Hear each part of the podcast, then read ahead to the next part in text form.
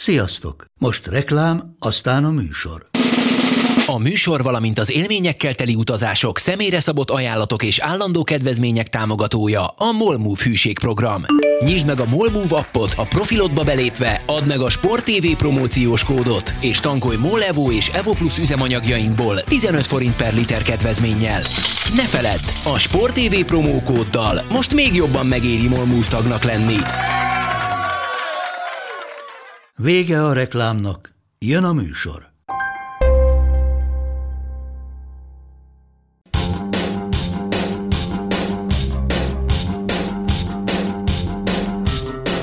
Sziasztok, ez itt a karanténk, az 86. epizódja, még benne a nyaralás kellős közepén, Zoli éppen valami cukorkapapírt zörget, vagy nem tudom, mit csinál. Mindegy, úgyhogy ja, most... nem volt, csak dörzsölt a mikrofont. Nem Ja, is hát rá. addig jó, amíg a mikrofon dörzsölöd adásba.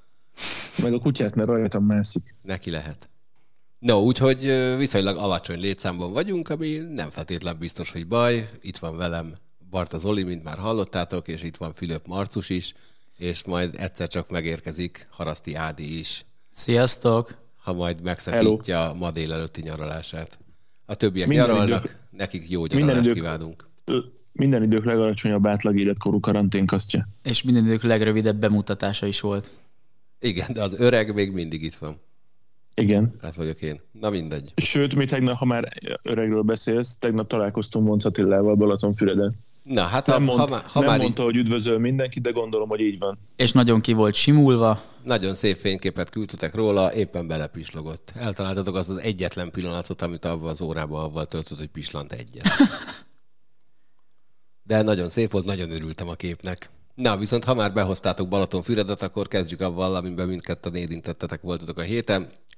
Kézilabda szezon elindult, most már hivatalosan éles meccsekkel, de még az egésznek az elején volt egy Veszprém Kiel felkészülési meccs, amivel kapcsolatban azt akarnám kérdezni tőletek, hogy alapvetően mindenki azt mondja, hogy a felkészülési meccsek nem számítanak, viszont azért egy Veszprém Kiel még talán barátságos meccsnek is igazán fontos. Mit láttatok ebben a meccsben?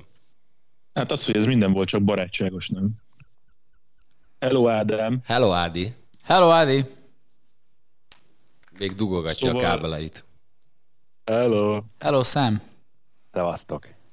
Na, egyelőre nem Szóval- maradtál le semmiről. Az Oli most próbál belefogni harmadszor abba, hogy milyen volt a Veszprém Kiel.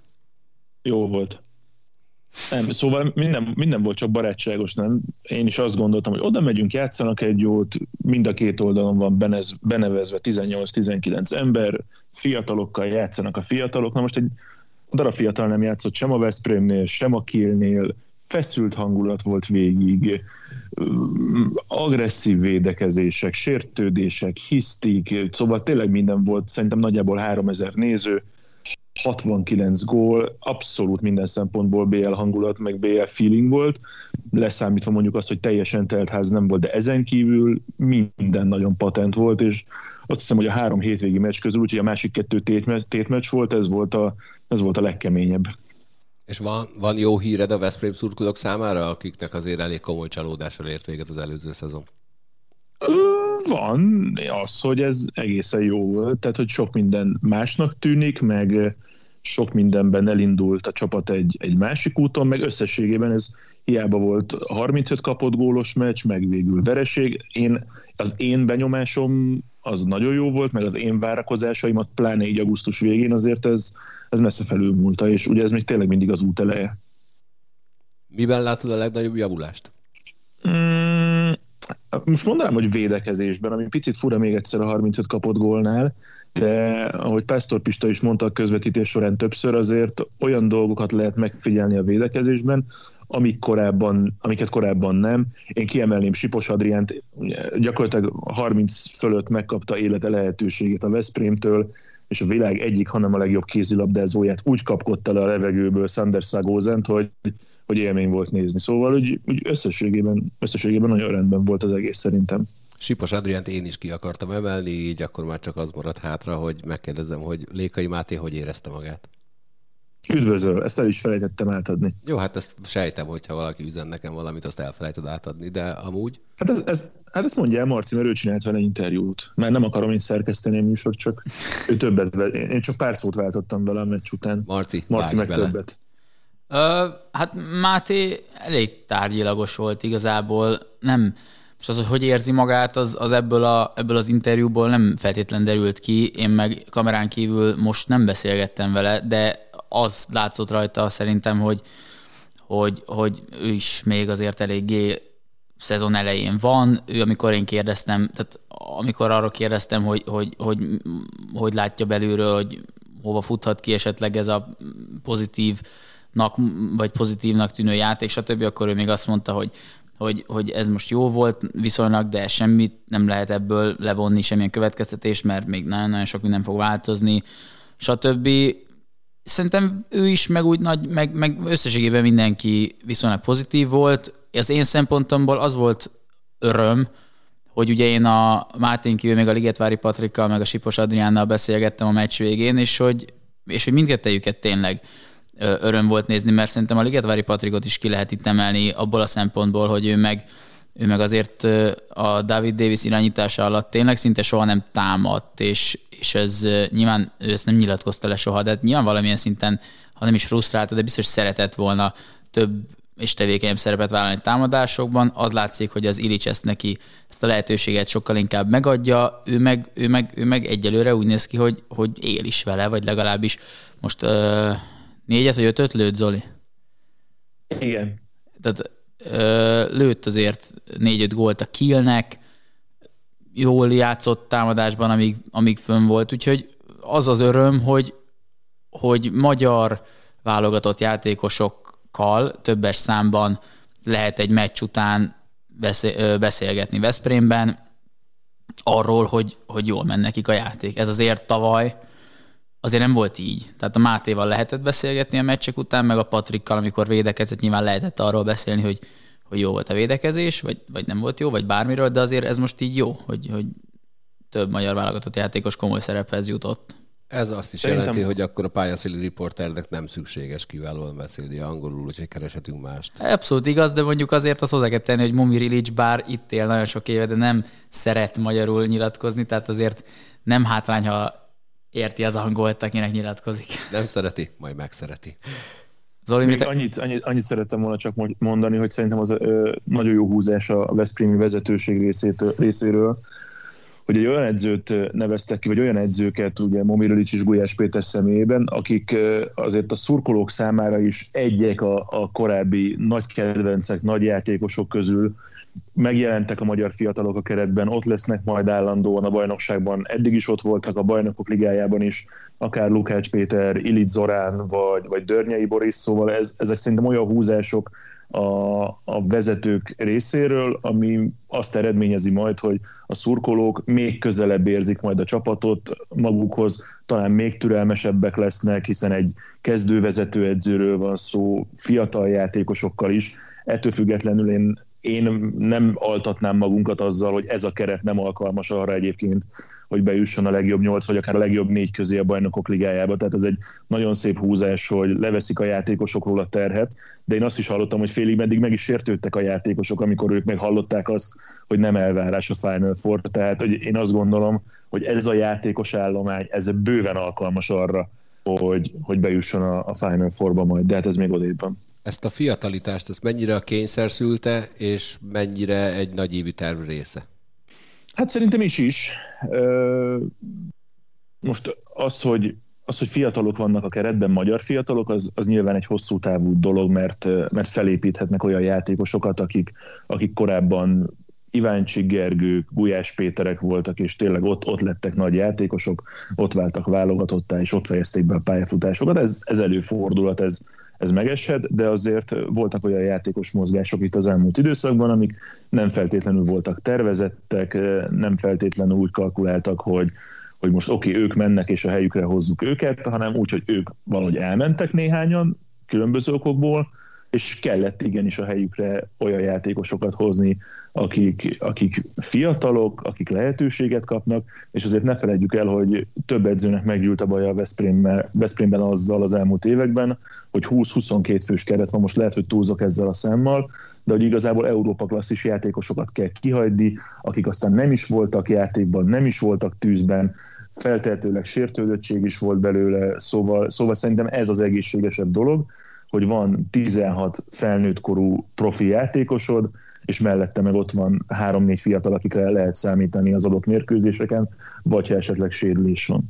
Meg én, én, én azt számolgattam még így a meccs közben, mert egy picit volt egy ilyen benyomása az embernek a nyáron, de ez inkább tényleg csak egy benyomás volt, hogy, hogy, hogy most a Veszprém az, az gyengült, a kerete jelentősen a tavalyhoz képest, mert hogy, mert hogy elment egy pár európai szinten klasszisnak mondható kézilabdázó, akik, akik ezért vagy azért elmentek, de és hogy ugye a helyükre zömmel fiatal magyar srácok jöttek, de amikor fönnültem, és néztem a meccset, akkor így végignézve a kispadon, mert hogy az, hogy a kezdő sor, vagy, a, vagy akik éppen pályán voltak, azok, azok abszolút ö, BL Final Four-ra is akár esélyes sor, az, az szerintem egyértelmű. De hogy amikor a padon végignéztem, és akkor ott ült egy ott ült a Lauge, ott ült a Kantén Mai, sokáig ott ült a Nenadic, a Nilsson is ott kezdett, hogy, hogy, hogy azért olyan emberek, tehát hogy nem, nem egy soros ez a Veszprém még bőven, hanem inkább még mindig kettő. Tehát, hogy semmilyen aggodalomra szerintem abból a szempontból nincs ok, hogy,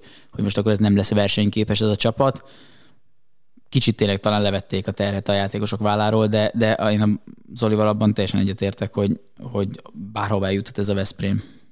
A Veszprém számára a bajnokok ligája szeptember 16-án a PSG ellen indul, viszont elindult már a férfi Európa Liga kézilabda Európa Liga selejtezőinek éles része, ahol már magyarok is pályára léptek. Hát a csurgó nincs túl jó helyzetben. Ott láttok esélyt arra, hogy idegenben sikerül fordítani? Én nem annyira.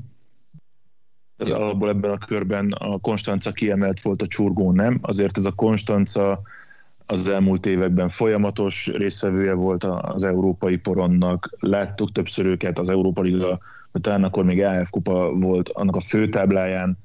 Én, én nem, nem hiszem, hogy idegenben azért az öt gólos győzelem az összejöhet a, a csurgónak. Most én adnék egy ilyen, nem tudom, 85%-ot a Konstancának a továbbjutásra. A csurgóiak pedig éljenek a maradék 15-tel, ha jól számolom. Úgy van. Na, ennél jobban ment a Balatonfürednek, valószínűleg azért, mert mind a ketten ott voltatok. Ott ugyanez a százalékosan, hogy néz ki, és mit láttatok azon a meccsen élőben? Mondja, Zoli. Ö, ott jobb a helyzet, ugye a vége kettő gólos füredi győzelem lett. Um, nem tudom, én, én mondjuk legyen, legyen 50-50. De ez, ez, ez, inkább egy ilyen optimista 50-50.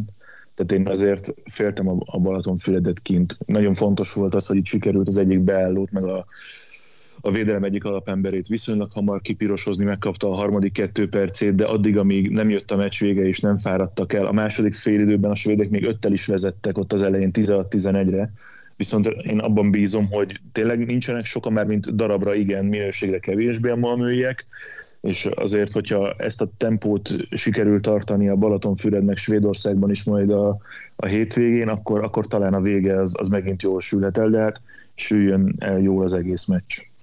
Na és akkor ebben a meccsel kapcsolatban azért a legfontosabb kérdést, azt nem hagyom ki, milyen volt a velőspirítós. Uh. Uh.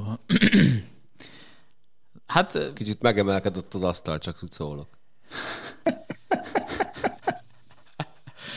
Mondjad, Marci, mert én, először. Én, eh, Zoli elvitt minket a hat lépcsősbe Balatonfüreden, aki arra jár, próbálja ki, egy nagyon jó, tehát nem, nem tudom, hogy a velőspiritoson kívül egyébként az étlap többi, amit tartalmaz, az milyen, szerintem jó, biztos vagyok benne. A velőspirítós egy nagyon érdekes dolog, körülbelül kétszer akkora volt, mikor kioszták, mint az Oli feje.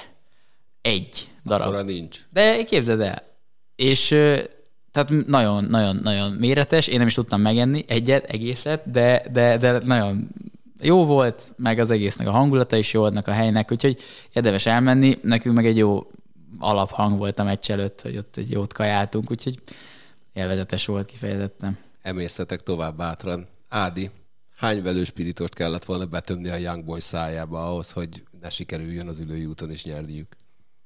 Nem tudom, lehet, hogy Lightoni nem kapott eleget a meccs előtt, és azért volt ilyen mufurca a második fél időben, mert nagyjából ott ment el ez a történet végkép. Azt nem mondom, hogy akkor mindenképpen hozta volna Fradi ezt a párharcot, hogyha ő végig a pályán tölti ezt a mérkőzést, hiszen végül is már akkor is hátrányban volt a Fradi. De igazából ez az egyetlen olyan dolog, ami miatt olyan nagyon keserű szájízzel kell gondolni erre a találkozó. Nem tudom, velő spiritus nem lenne keserű, úgyhogy az biztos sokat segítene. Összességében nem volt nagyon messze a Fradi ettől a Young Boys-tól, de azért kijelenthetjük, hogy az a Young Boys jobb csapat, mint a Fradi. Nem sokkal, de jobb csapat.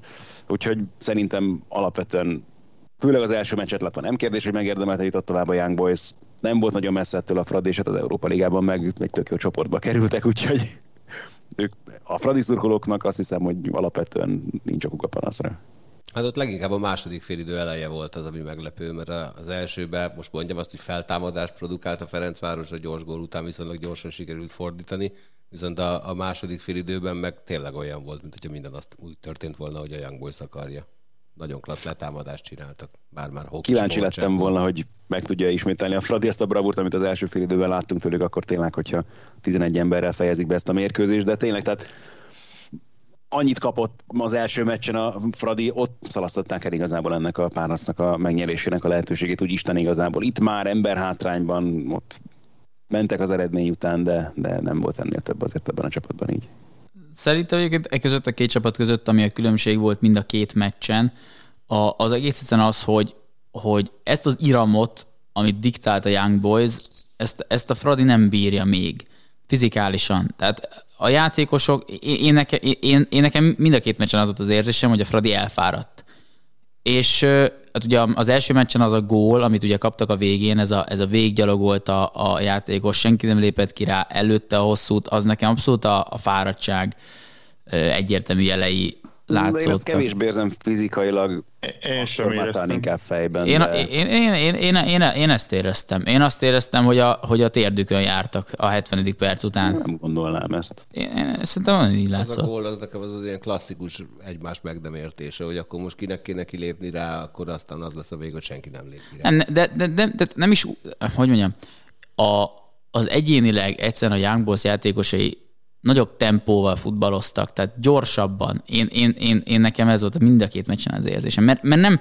Én mert, ezt sem éreztem. Én ezt ér, nem tudom, én, én, én ezt éreztem, és azt, és ha nem ez volt, akkor viszont a, a kettős vereségnek az okait nem tudom, hogy hol lehet keresni, mert én azt gondolom, hogy egyéni képességekben ez a Young Boys nem áll jobb erőkből, mint a Fradi, és szerintem nem is, nem is ott, ott volt a probléma. Tehát, hogy, és szerintem alapvetően a, a, a játék minősége sem feltétlenül volt rossz a Fradinál.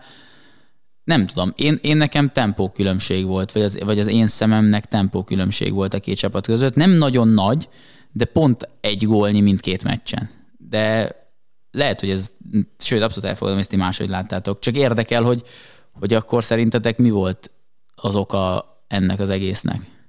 Hát az első meccset ugye már kidumáltuk abból a szempontból, hogy szerintem ott a, a Fradi nem tudott mit kezdeni azzal a szituációval, hogy emberlőnybe került a mérkőzés elején.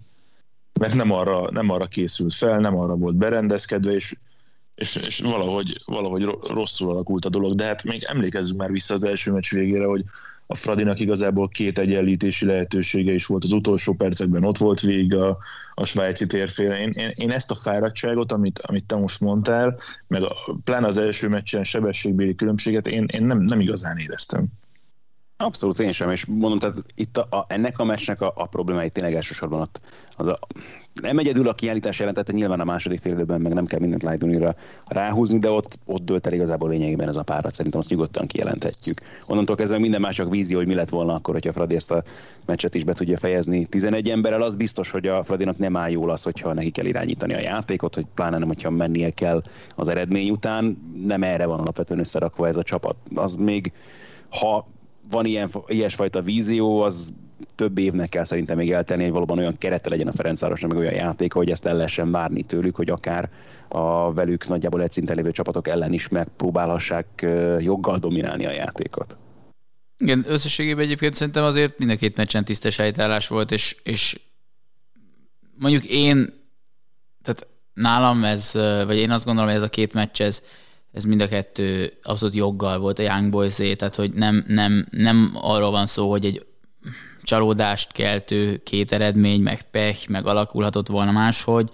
Ha nincs a kiállítás a Lajduninak, az nyilván nem tudjuk meg, hogy mi történik. Én merem megkockáztatni, hogy akkor se jut tovább a Fradi egyébként, de nyilván nem tudjuk. Szerintem Ez hosszabbításra szerintem jó lett volna a csapat, aztán ki, megnéztem volna, hogy ott mi történik. Nem tudom, lehet, lehet. Összességében a két meccs alapján a Young Boys jelenleg egy jobb csapat, a Fradi, ahogy folyamatosan erősödik az elmúlt években, abszolút nem tartom kizártnak, hogy egy év múlva vagy két év múlva ez már ugyanez a különbség, ez a Fradi irányába lesz, de most azért a Young Boys abszolút megérdemelten van ott a, a BL csoportkörben a Fradival szemben. Hát meg szerintem így ki lehet esni. Tehát én szerintem nyugodtan alá lehetne írni azt, hogy három évből kétszer a Ferencváros az Európa Liga csoportkörében lesz, egyszer meg a BL-ben, legalábbis a mostani viszonyok, a mostani feltételek, meg a mostani rendszer mellett ez egy, ez egy teljesen korrekt, vállalható párharc volt, pláne úgy, hogy előtte sikerült kiejteni a, a Slavia Prahát, tavaly a Dinamo Zágrebet, a Celticet, tehát szerintem ezek, ezek ilyen nagyon-nagyon becsülendő és nagyon sokra értékelendő teljesítmények. Igen, meg az jutott eszembe már az első meccset, hogy olyan furcsa úgy leülni itt selejtezőket nézni, most már abszolút úgy ült le az ember egy ilyen nyári meccseli a Fradival kapcsolatban, hogy joggal reménykedhet a továbbításban, míg én arra emlékszem, tényleg nem kell visszavenni gyerekkoromig, még csak 5-10 évvel ezelőtt is. Azért ezek a meccsek inkább úgy néztek hogy oké, okay, ott van a magyar csapat a BL selejtezőjében, de azért inkább reménykedünk a továbbításban, meg bízunk valamiféle isteni csodában, hogy az aktuális ellenfelet felül lehet múlni. És sokszor volt olyan persze, hogy kevéssel maradt le az aktuális magyar bajnok arról, hogy a bajnokok ligája főtáblára, főtáblájára jusson, de joggal egyik alkalommal sem várhattuk volna el. Most már abszolút ott tartunk, hogy a Young Boys ellen totálisan elképzelhető volt, hogy a Fradi megnyeri ezt a párharcot nem mondom, hogy hiányzik az érzés, de a nosztalgia ebből a szempontból nem volt meg, az biztos a meccs előtt. Igen, Illetve most már nem nagyon van olyan csapat a selejtezők, selejtezők kisorsolása előtt, amire úgy azt mondanánk, hogy hú, csak ez nem, mert ezzel, ezzel nincs esélye a Fradinak. Tehát ez Igen. is tök jó érzés. Igen, de mondjuk ezzel a keret összetétellel ez legyen is így. Tehát Na, erről beszélünk, tehát hogy, hogy itt már abszolút tart a Ferencváros, hogy, hogy nem kell feltett kézzel kiállni senki ellen sem, hanem esélye van mindenkivel, van, aki ellen több, van, aki ellen kevesebb. Igen.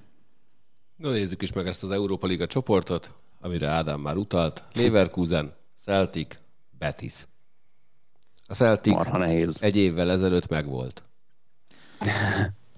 Nekem van egy Fradi szurkoló barátom, és, és egy, van egy ilyen baráti messenger csoportunk, vagy másik barátom beküldte neki ezt a csoportot, amikor kisorsolták, és elkezdett röhögni, hogy, hogy hát jó, nem tudom, mit mondott, mindegy, hogy jó megszívtátok, és én azt írtam hogy szerintem annyira nem. Tehát, hogy én, én szerintem ez a csoport, ez, a, ez egy, a Leverkusen egy picit talán ebből kiemelkedik, meg a Betis egy nagyon jó de csapat. Betis is azért. A Betis is egy nagyon jó csapat, de én azt gondolom, hogy a Betis Celtic az két olyan ö, csapat, akiket mindkettőt meg lehet lepni a Betis egy nagyon nehéz ellenfél lesz. De hogy... A Real Madrid alig tudta megverni ezt a Betis de most persze. A Annyit érdemes ezt hozzátenni, tehát egyértelműen a Betis és a Leverkusen egyértelműen jobb csapat, mint a Ferencváros. Abszolút, az nem kérdés. A kapcsolatban is, de azért ők gödörben vannak most már egy ideje, tavaly láttuk őket, a Fradi egy meccsen ugye le tudta őket lépni valódi esély a Celtic ellen lehet, meg lehet csípni a harmadik helyet szerintem ebben a csoportban, reálisan ezt mondanám. Ami Aminek játszhat még a Fradi kezére ezzel kapcsolatban, hogy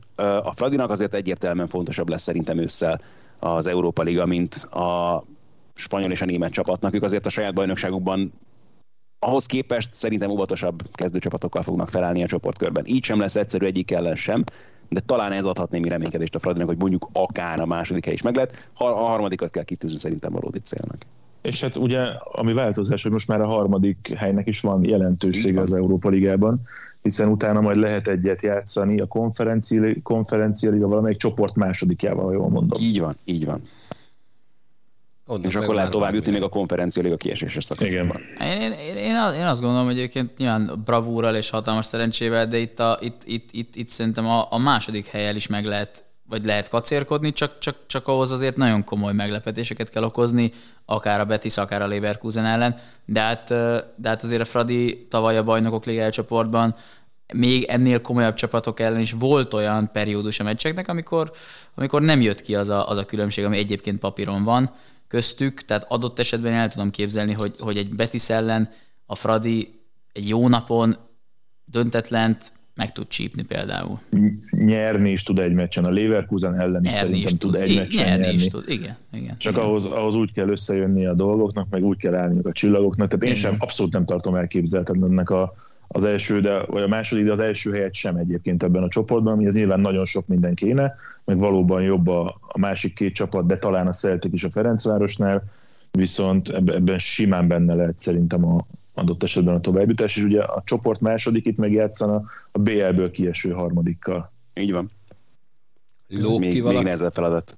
Egy sheriff Fradi például. Jaj, már nagyon vártam már, hogy mikor kevered bele a seriffet.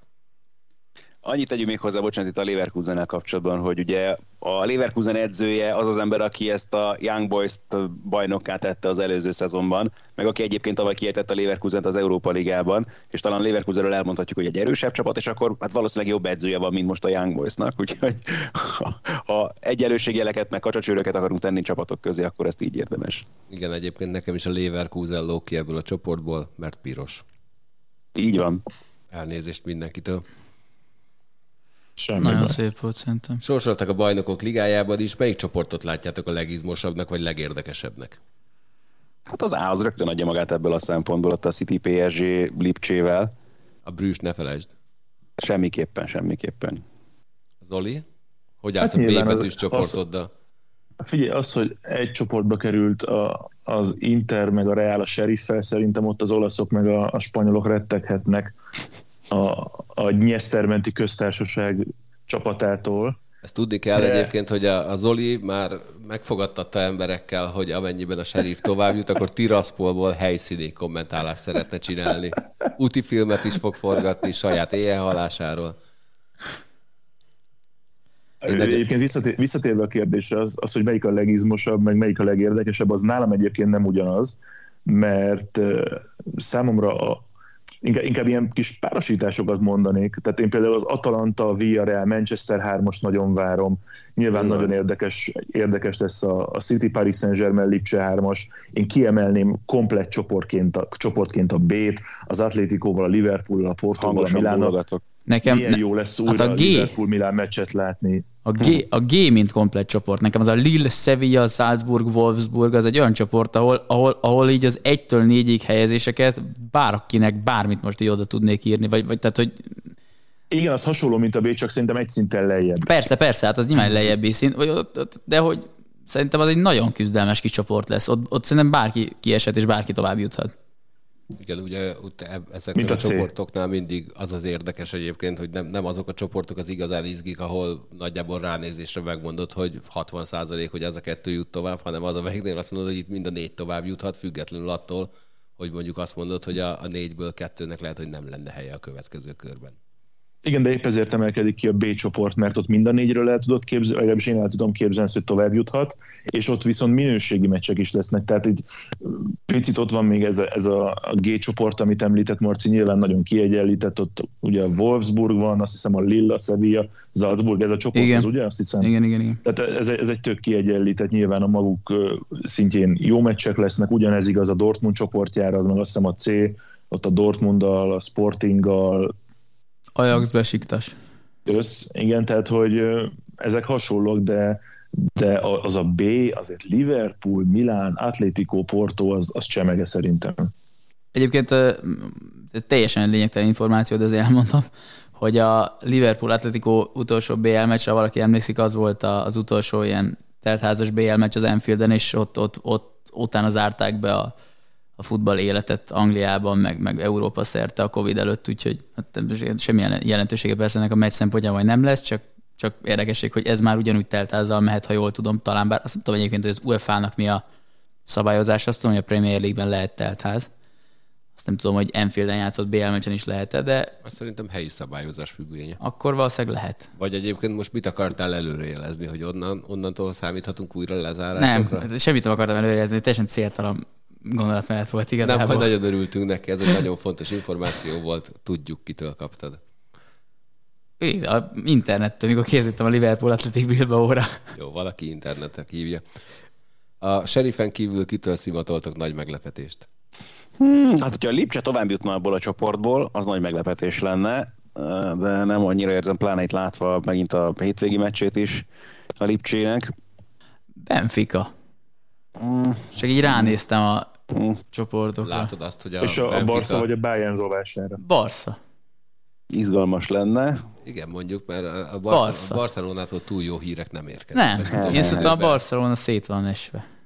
Igen, mondjuk azért az egy, az egy nagyon fura nyilatkozat, amikor amikor a vezetőedző azt mondja, hogy nem, hogy új játékosokat nem tudunk megvenni, nem, hogy azokat nem tudjuk idehozni, akiket szeretnénk, de még a felesleges játékosainkat sem tudjuk eladni. Igen.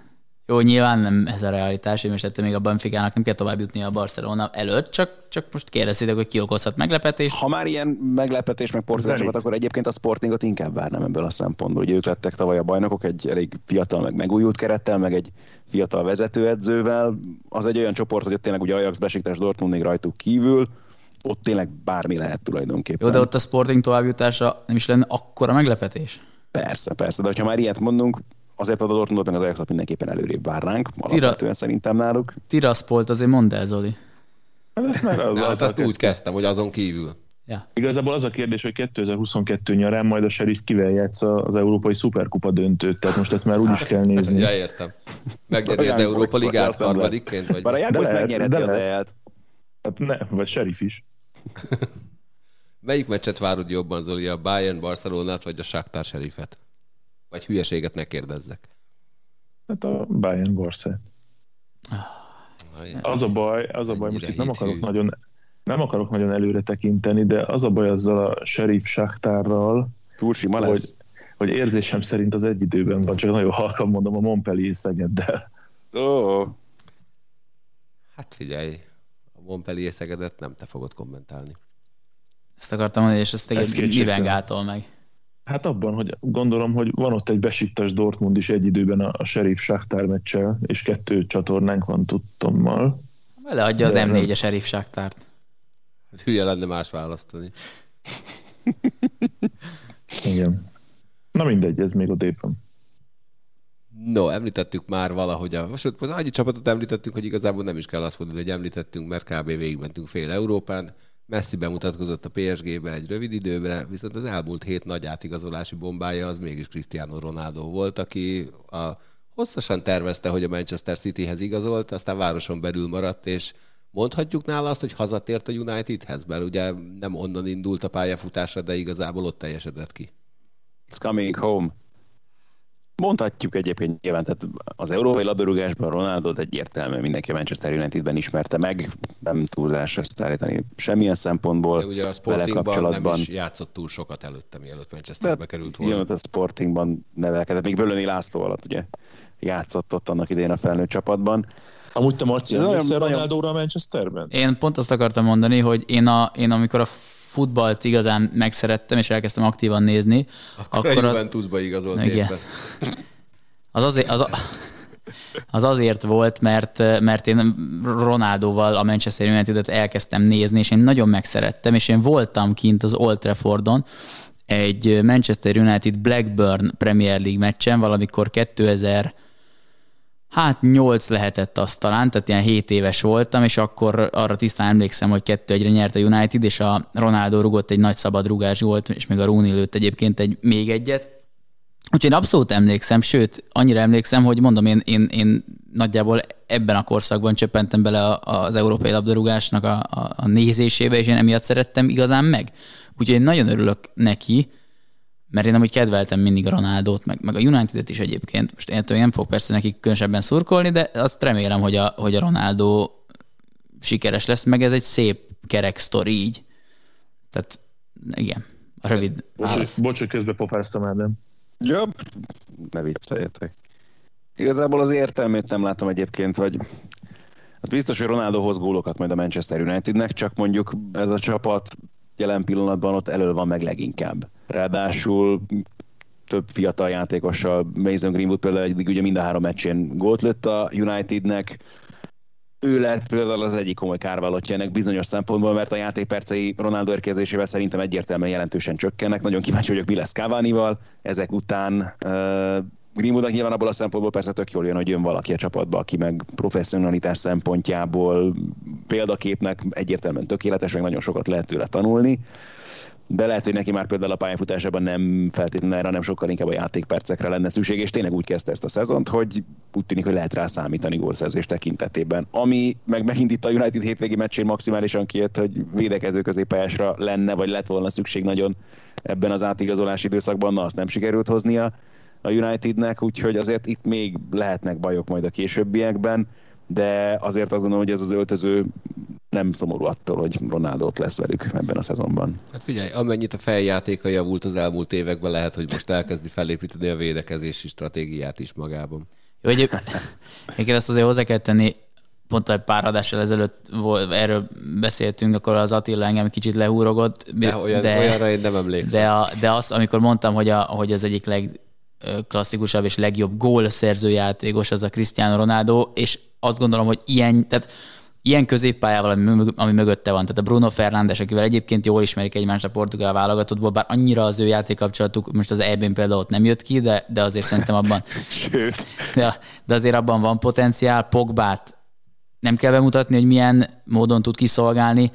Tehát szerintem azért az, hogy egy ilyen gólfelelőst igazolt a United, az, az, az, az semmiképp. Tehát, és ráadásul az... a Ronaldo esetében az a kérdés, hogy ő ezt a szerepkört, mint őt mennyire fogadja el, és mennyire akar majd mondjuk még azért inkább kihúzódni a szélre, meg nem maga szokott ő már annyira meg... szerintem. Meg szerintem ő arra nem is, tehát most azért már én nem hiszem, hogy neki annyira arra igénye van, hogy ő például fusson. Ez, tehát szerintem ő azzal tökéletesen elégedett, hogy a fejére rugdossák a labdákat, meg elvégzi. Én nem vagyok biztos igazából, de hát ez lesz itt ennek a. Majd kíváncsi leszek egyébként persze. Hát inkább az, hogy egyébként ha ez így van, amit most mondtam, amit nem tudunk, hogy az akkor egyébként meg elég a Premier League rohadt magas színvonalához, hogy van egy játékos, akit kiveszel egy csapatból praktikusan a, a, a, a védekezés tekintetében, meg a, meg, a, meg a játéképítés azon részében, amikor mondjuk föl kell hozni egy labdát. Tehát, hogy azt nem tudom, mennyire viseli el a, a United majd az a kérdés, én szerintem az lesz a kérdés, hogy azt, amit a Ronaldo elvesz, mert ő veszel azért egy csapattól, tehát hogy a munkamorája szerintem azért neki mondjuk hogy a védekezésben nagyjából nullával ö, ö, konvergál most már, ami biztos, hogy Mason Greenwoodra viszont nem igaz, tehát e, ebben ő kevesebb, de hogy ezt tudja kompenzálni a góljai számával. Tehát szerintem ez lesz a kérdés főleg. Mm, aztán majd meglátjuk. De szerintem azért ez, ennek azért tíz emberből kilenc inkább örül. Főleg Torinóban.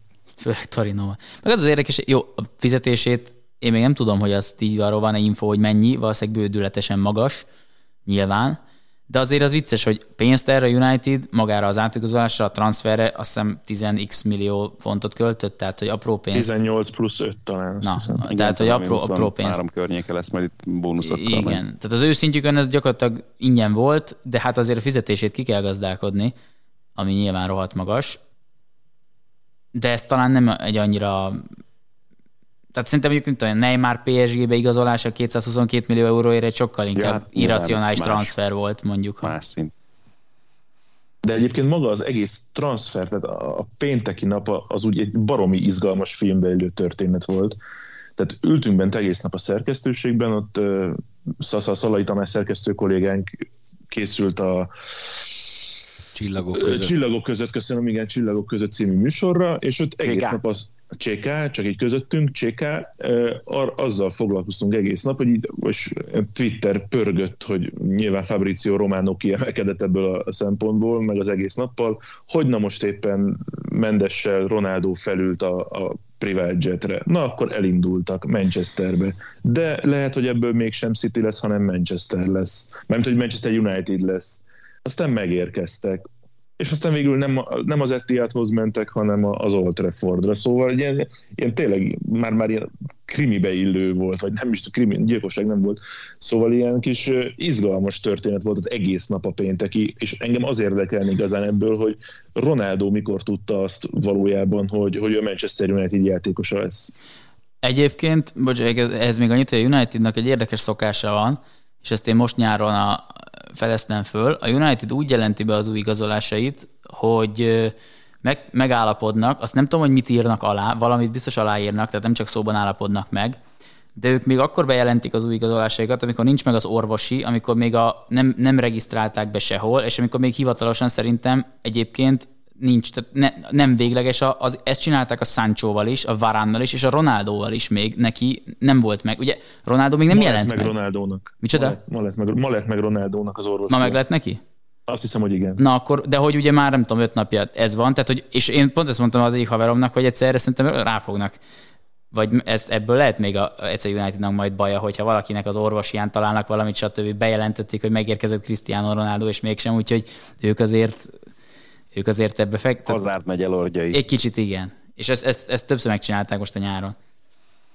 Azért nem tudom, hogy az utóbbi időben gyakran előfordult-e az, hogy az orvosi vizsgálat még kimutatott valami olyat. Volt egyszer-kétszer. Egyszer, hát korábban, korábban gyakran, az biztos, de szerintem ezeket a játékosokat annyit vizsgálják már, hogy ilyen túl Ja, de most meglepetés persze, nem de ez nem csak, hát bármi lehet, itt is kitalálja, mint a Messi esetében a szövetség, hogy nem jó a pénzügyi konstrukció, Az bármi. egy másik, az nem függ az orvositól. Ja, ne, én most nem csak az orvosira, bármi, ami még meg... Tehát, na mindegy.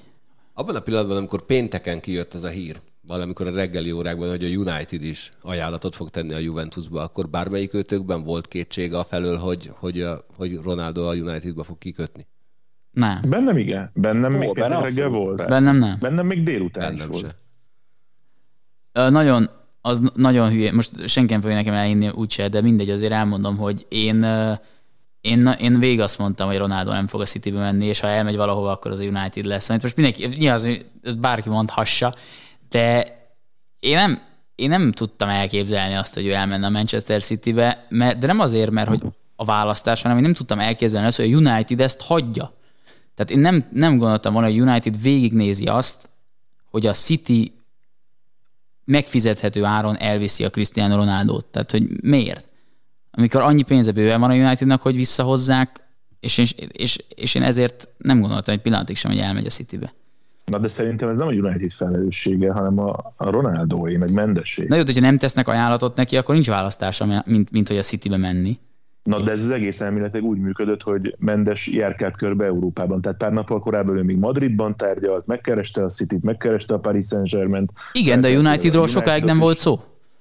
Hát nem, nem volt Tehát szó. sokáig Unitedról nem volt szó, hanem, hanem Na de val- valahogy, valahogy szóba került, meg valahogy képbe került a United. Hát igen, de hogy én azt gondolom, hogy abban, vagy nem tudom, én nem gondoltam azt, hogyha döntenie kell a Ronaldónak a City meg a United között, akkor a City mellett dönteni, mert egyébként szerintem ennek sportszakmailag sem lenne értelme. Tehát a Ronaldo, sokáig azt nem, azt nem gondoltam, hogy a United valóban ajánlatot fog tenni érte. Én is. Mert tényleg azt gondoltam volna, hogy van ennél égető problémája a Unitednek sem, mint hogy igazoljanak még egy olyan játékost, akit még ő sem, ők sem feltétlenül tudnak, hogy pontosan hová fognak betenni a csapatukba majd. Nem tudom, mennyire játszott ebben szerepet az tényleg, hogy valósnak tűnt annak a veszélye, hogy a Manchester City végül is leszerződteti Ronaldot. Azt is el tudom képzelni, hogy Mendes ezért próbálta felfújni akár az ezzel kapcsolatos híreket is. Az biztos, hogy tényleg nagyon érdekesen nézett ki ez az egész történet. Meg nagyon kíváncsi vagyok, hogy mire fog menni a United Ronaldoval, mert most egy kicsit azért fronthajtásosabbnak érzem a csapatot a kelleténél. Ha ezt érdekes történetnek nevezed, akkor hogy neveznéd Bappé történetét?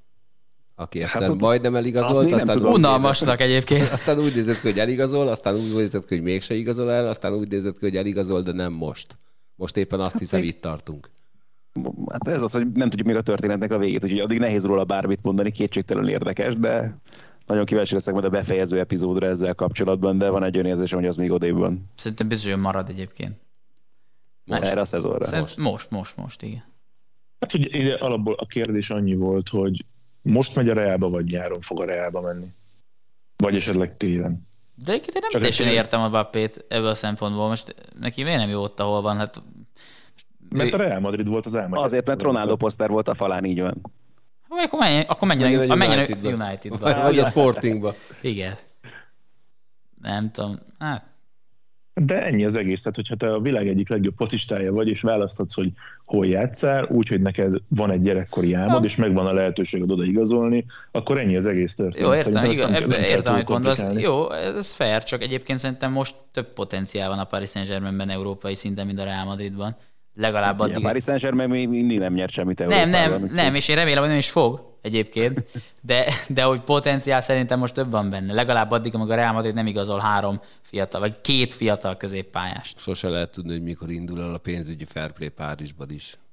És azt jól érzem, hogy Martusnak eddig volt esélye Paris Saint-Germain meccset közvetíteni? Eddig volt, igen, eddig úgy volt, hogy az Akkor jó, ő jó. csinálja, de hát így sajnos nem lehet. Hát, Egy, még maradt azért 31 csapat. de még mindjárt mondok, mindjárt mondok valamit még a. Cityről is, és akkor... Zoli, a Veszprém PSG-re gondoltál? Nem, nem, nem, nem. Vagy csak jövőre. nem. Na hát, Ronaldon keresztül eljutottunk Angliába, úgyhogy maradjunk is ott. Először szólítanám a bajnokság utolsó helyén álló Arzenál. És nem engem! Mi van ott? Ja, Istenem. De szép ez. Mi történik ott? Mi nem történt? Jó, hát figyelj, nehéz volt a sorsolásunk. Játszottunk a Cityvel, meg a Chelsea-vel, meg a Brentforddal. Ez főleg kemény volt. ja, de megemészteni az volt kemény. Na jó, ebben megmagyaráztad a nulla ö, szerzett pontot. Mi van a nulla rugott góllal? Hát, jó, figyelj, tehát Obameyang már végül is már a West Brom ellen megmutatta, hogy el tudja találni a kaput. Még Premier League meccsen az annyira nem jött össze. Most nyilván Jacka féle kiállításról is beszélhetnénk itt a hétvégével kapcsolatban. Az is egyértelmű volt, hogy sajnos, hogy ezt most már el kell fogadni, meg szerintem elfogadta nagyjából mindenki ott a klub környékén, hogy sajnos azokkal a csapatokkal nincsen egy ligában, meg egy szinten az Arsenal, amelyek a bajnoki címre, sőt a BL indulásra pályáznak. Úgyhogy azt jól megmutatta már ez a pár mérkőzés is, hogy kicsit visszább kell venni az elvárásokat velük kapcsolatban, de ennél meg egyértelműen több, többet tud ez a keret, vagy többet kellene, hogy tudjon ez a keret. De most akárhogy is veszük, a két BL döntősen játszott egymás után az Arsenal a bajnokságban, de lassan ideje lesz valamit elkezdeni virítani Ártetának, mert azért ez tényleg kellemetlen, és az igazán kellemetlen emellett az, hogyha megnézed, hogy ki van a legelső helyen a bajnokságban. Én ezen röhögtem nagyon. Hogy én azt olvastam, hogy ilyen sose volt a, a, a Premier League, vagy tehát az angol A bajnokság. Premier League történetében Nem, hogy az angol bajnok. Tehát, hogy, hogy nem volt még, amióta ezeket számon tartják, hogy Aha. Első helyen állt a Spurs, és utolsó helyen az Arsenal. Hihetetlen. Hát az Arzenálnál legalább lehet arra fogni, hogy az európai kupasorozatokban való részvétel miatt elfáradtak hétvégére a játékosok. Mm. Nem. FIFA-ba. Na, hát akkor sokat Mi nagyon dumálsz itt. fontos ligakupa meccset játszottunk a héten. Jó, és nem. nyertünk is, jó? Na, hajrá, oké. Okay. Előre a Liga kupáért. És ezzel megmentettétek az augusztusi Goal of the Month választásnak Azt a, hiszem. a prospektjét. Na, most megpróbáljuk megmagyarázni egyébként, hogy Marcusnak miért ilyen nagy a szája, ugyanis az utolsó előtti helyen áll csapata, a Norwich City. Jobb egy gól különbségének köszönhetően. Hogy sikerült azt csak, az egyet? lőtetek egy gólt kb. ebben. Igen. Hát, milyen szép gól volt legalább? Az egy szép büntetőt berugott a pukki. Ugye a két csapat gólaránya ugyanaz, az Arsenal 0-9, a Norwich 1-10, ez a különbség jelen Igen. pillanatban. Mind Igen. a kettőtöket szeretnélek megnyugtatni. És a két csapat egymás ellen játszik, azt Szeptember 11-én legalább az egyik csapatnak, de lehet mindkettőnek meg lesz az első pontja is. Igen. Én, én azért annyiban derülátóbb vagyok, mint az Ádám, hogy Nektek nincs veszteni való. nem, mások a, egyrészt mások a, mások a szempontok, a célok, és, és sokkal kevésbé kellemetlen az, ahol most mi tartunk. Az mi azért játszottunk a Liverpool-lal, a Manchester City-vel és a Leicester City-vel. Most azért ez, ez, ez azért a- az angol bajnokság két bajnok esélyes, és az egy, egyik top 6 aspiráns csapata. Most azért más kérdés, nem kell ötöt kapni a City-től feltétlenül, meg nem kell tíz gólt kapni három meccsen, tehát e- e- egyébként, de a Leicester... baj, hogyha 11 emberrel végig tudnánk játszani ezeket a meccseket. Igen, igen, igen. A Leicester City, ja, de hogy a Norwich is ötöt kapott, én arra mondtam. A, a Leicester elleni mostani meccs az abszolút 2-2, döntetlen, egy pont a Norwichnál, csak ez a, és most nem, nem, nem szabad csúnyán beszélni, és a többi, de úgyhogy nem illetem a videóbíró rendszert azokkal a jelzőkkel, amikkel egyébként szeretném illetni, de a Norwich 2-2-t játszott, és a egyenlítő szögletből, tehát szöglet utáni fejesből kiegyenlített gólt les miatt érvénytelenítették, mert az egyik játékos rossz helyen állt a kapus előtt, aki mindegy, tehát azt gondolom, hogy voltak nagyon biztató jelek, és, és, és a Norwichnak nagyon jó volt a nyári bevásárlása. Holnap véglegesítik valószínűleg Ozán Kabak kölcsönszerződését még a Sálkétól. Na Ezzel, végre.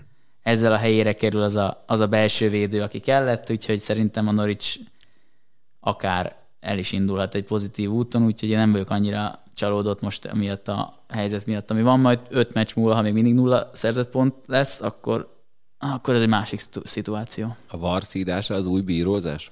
Á, én megőrülök a vartól. Én megőrültem azoktól, akik állandóan a bíróra fogták. Hát még a bíróra fogni, az egy olyan dolog, hogy de nem, mindegy, hát nem, nem, nem, nem az, hogy mire fogom, hát ez egy borzasztóan használt, egyébként jó rendszer, de hát ennyire, ennyi inkompetens hülyét, aki, aki ezt nézi, kitalálja a szabályokat köré, az borzasztó.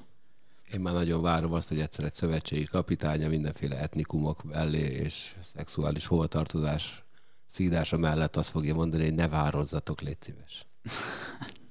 Szerintem nem, szörnyű, mindegy. Úgyhogy mind- én, én, én még egyelőre pozitív vagyok, kivétel a videóbíró rendszert illetően, mert azzal nem.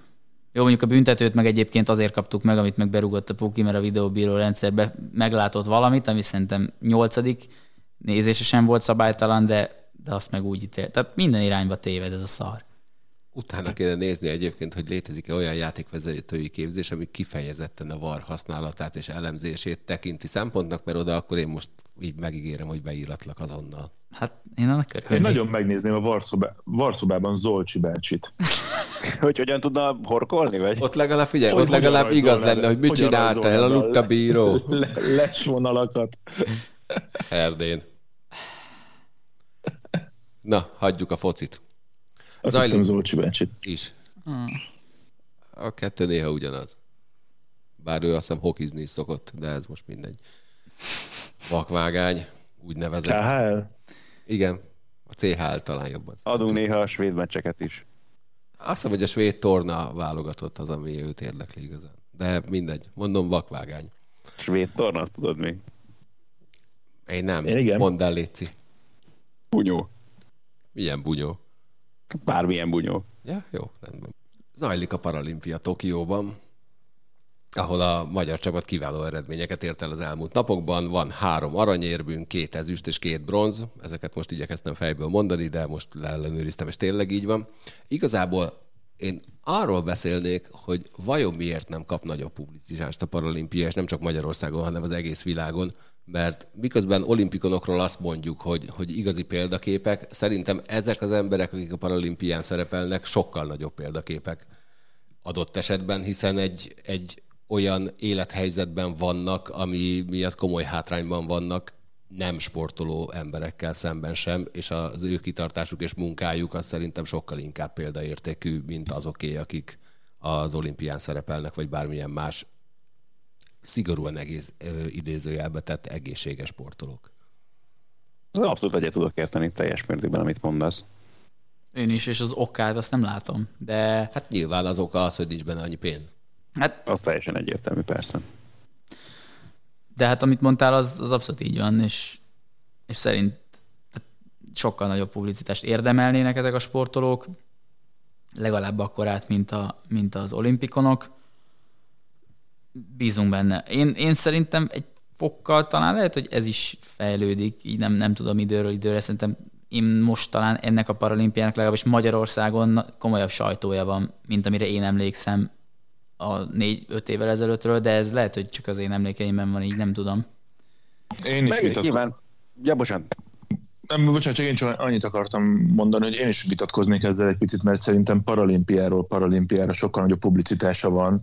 Én, Há, azért. nekem, nekem volt, hát mond- mondom azt, mondta, nyugodtan mondtam azt, hogy szerencsém közvetíteni a, a Riói paralimpiáról, majd itthonról, de azért ebbe belecsöppenni, ezt, ezt végignézni. Egyébként hozzáteszem, amióta így az olasz focival elkezdtünk foglalkozni, meg lapozzuk a gadzettát, emlékeim szerint a paralimpia kezdete óta minden nap van a gazetta címlapján paralimpikon, ha, ha jól emlékszem, mint az olaszoknál, és szerintem egyébként a, a magyar napilapban is, a nemzeti sportban is erre a nyakamat nem tenném, de szerintem így van. Ugye közvetítések vannak a paralimpiáról, összefoglalók, helyszíni tudósítók, tehát szerintem meg pont ezek azok, amik, amik nem voltak még korábban, és e- ezért merem én azt mondani, hogy pláne az előző paralimpiákhoz képest, hogyha megyünk visszafelé az időben, egyre nagyobb és nagyobb a publicitás szerintem, és azt hiszem, hogy ez, ez a továbbiakban még tovább fog fejlődni, és kell is, hogy fejlődjön.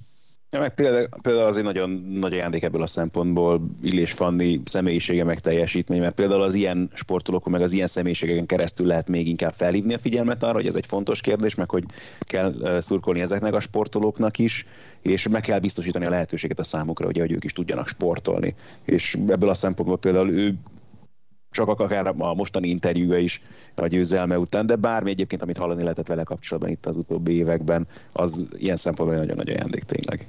És egyébként a leg, legtöbbekre ez a, ez a szellemiség jellemző egyébként a paralimpikonok közül. Tehát ez, ez, ez plusz külön történet, tényleg amikor nem tudom, hogy S2-es kategóriát megnézel az úszásban, tehát ott azt hiszem kettőtől tízig van a besorolás, és minél alacsonyabb a szám, annál nagyobb a sérültségi fok. És, és megnézel egy S2-es úszást, mondjuk egy hátúszás rajtot adott esetben, felfoghatatlan, hogy ezek az emberek milyen munkát végeznek el azért, hogy, hogy ott legyenek és azt csinálhassák, amit, amit szeretnek, és ugyanazt az aranyérmet megkapják, mint, mint az épek. Igen, visszatérnék még az arcra, hogy igen, nagyon-nagyon fontos az egy, egy igazi arc, aki fú, nagyon utálom ezt a szót, hogy eladható, de közben mégis. mert, mert nagyjából Magyarországon Szekeres Pálon és Pásztori Dórán kívül nem nagyon volt arca. Igen. A paralimpián. hát szerintem Sors, Sors Tamás azért nekem, nekem ez a kategória volt úsz, úszóként így az elmúlt paralimpiákról. Tehát De nekem, talán nekem... ezt a fajta is, tehát Pásztori Dóri azért nagyon jó példa, mert ő aztán abszolút be tudott épülni kvázi a mainstream médiába is. Ez így van, is. igen. És ilyen szempontból például a paralimpiai mozgalomnak, vagy egyáltalán a figyelemfelhívásnak, amire szüksége van még mindig egyértelműen ennek is Magyarországon. Tényleg nem feltétlenül az arca jó kifejezés, de hogy ennek abszolút arca tudott lenni, meg hogy ennek hangot tudott adni, talán ez a legjobb megfogalmazás. És olyan módon, ami, ami abszolút szerintem fogalmazhatunk így, hogy kedvére való volt mindenkinek.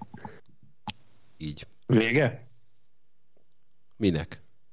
Én azt hittem, mert el is köszöntetek, csak lemaradtam valamiről. Nem, nem, azt nem hagynám, hogy ne halld azt, ahogy köszönünk neked. No, gondolom a női, női jégkorongról senki nem akar továbbra sem velem beszélgetni, úgyhogy én nagyon-nagyon gratulálok a válogatottnak, hogy megszerezte a női jégkorong sport első átcsoportos győzelmét a torna számukra záró mérkőzésén. Sikerült nagyon simán legyőzni Dániát, majd utána egyébként a torna után még egy lekötött barátságos mérkőzésen is sikerült legyőzni Dániát, úgyhogy hajrá jövőre, jövőre egyel több győzelem kell, és akkor megvan a bemaradás is, és szerintem ebben a csapatban benne van az, hogy idézőjelben az egy kötelezőn kívül, ami mondjuk lehetnek megint a dánok, elkapjanak egyet a, a német, a cseh vagy a japán hármasból. És akkor nagyon boldogok leszünk egy év múlva. Nem voltunk viszont nagyon boldogok péntek este. Én több okból sem, de ezt most hagyjuk.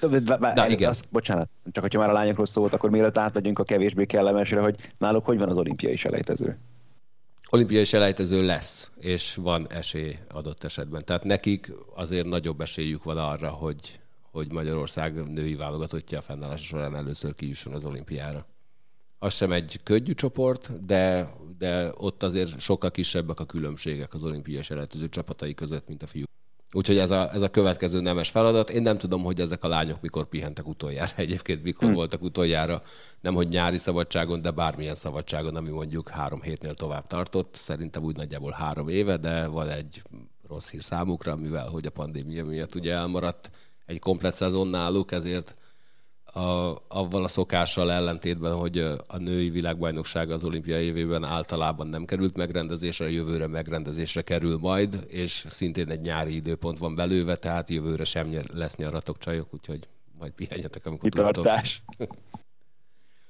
Na, és akkor menjünk át a férfi olimpiai selejtező hétvégére, ami végül is nem zárult annyira tragikusan, mint amely ennek kinézett, hiszen tegnap sikerült legyőzni 2-1-re Olaszországot, ami azért nem rossz eredmény, mert csak egy átcsoportos ellenférről van szó, még akkor is, ha az olaszok azért ingázó átcsoportosok, de legalább ingázó átcsoportosok, amiről mi mostanában álmodozunk, viszont pénteken Hát valami olyat láttam, amit nem tudom megmondani, hogy mikor láttam utoljára, és nem arra gondolok, hogy kilenc gólt kaptunk Lettországtól, hanem azt, hogy a harmadik harmad egy totális összeomlást hozott 8 óra sikerült elveszíteni a harmadik harmadot. Nem tudom, hogy Ádám, te láttál-e valaha ilyet magyar jégkorong csapattól? Ne, amely ne, mindig ne, arról ne. volt híres, hogy az utolsó pillanatig küzd, kapar és hajt, és őszinte leszek, nekem ez fájt a legjobban, hogy na ezt, ezt nem láttam ebben a válogatottban most, azon a meccsen, abban a harmadik harmadban. Nem, ez tényleg ilyen totális leolvadás, meg összeomlás, ez hasonló, azt nekem abszolút keresgélni kellene az emlékeim, de hiába tenném valószínűleg, mert ugye én meg pont akkor kezdtem el a követni a magyar jégkorongot, ez a 90-es évek vége, amikor meg teljesen felszállóba került a sportág nálunk, és amikor egyszer csak stabil B csoportos lett a válogatott, aztán elkezdtük ugye kapargatni ott a, az elit divíziónak az alját, és oda is kerülni a világbajnokságra nehéz ezzel kapcsolatban bármit, mert... Mielőtt tovább megyünk, mondok neked ebből az időszakból két meccset, amikor kaptunk kilencet. Kanada, ott, ott is volt okay. a másikon is. 9-2, ugye az egyik, Igen. az az éles VB-re, pont a Lockout TV-ben, tehát egy full NHL-es kanadai válogatottal az arénában egy szezonzáró gálán tulajdonképpen sikerült 9-2-re kikapni, a vége az, az standing ovation a nézőtérről, és így, így. stb majd 2009 Kloten átcsoportos VB második meccs, ahol Kanada 9-0 nyer Magyarország ellen. A vége az az, hogy a, a tomboló szurkolók kb. felgyújtják a stadiont. Így, így, és egy óráig nem akarnak kimenni a csarnokból még a meccs után sem, és éltetik a miénket, és énekelnek, ez most nem annyira fordulhatott volna elő.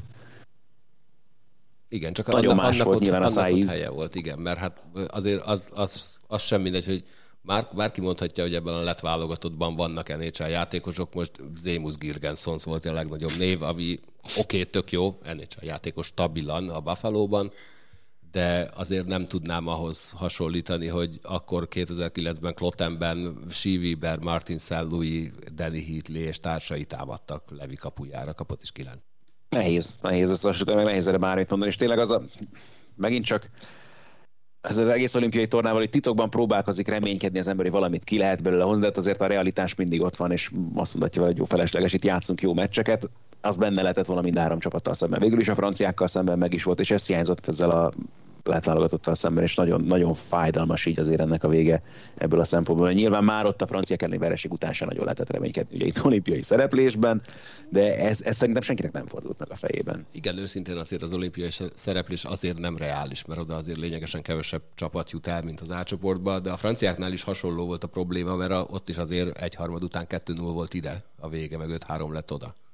Igen. Tehát ott is egy ilyen teljes fizikális leépülés, vagy ez nem mondjuk nem így van.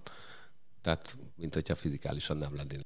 A magyar férfi jégkorong válogatott számára hogyan néz ki a reláció az olimpia és az A csoport között?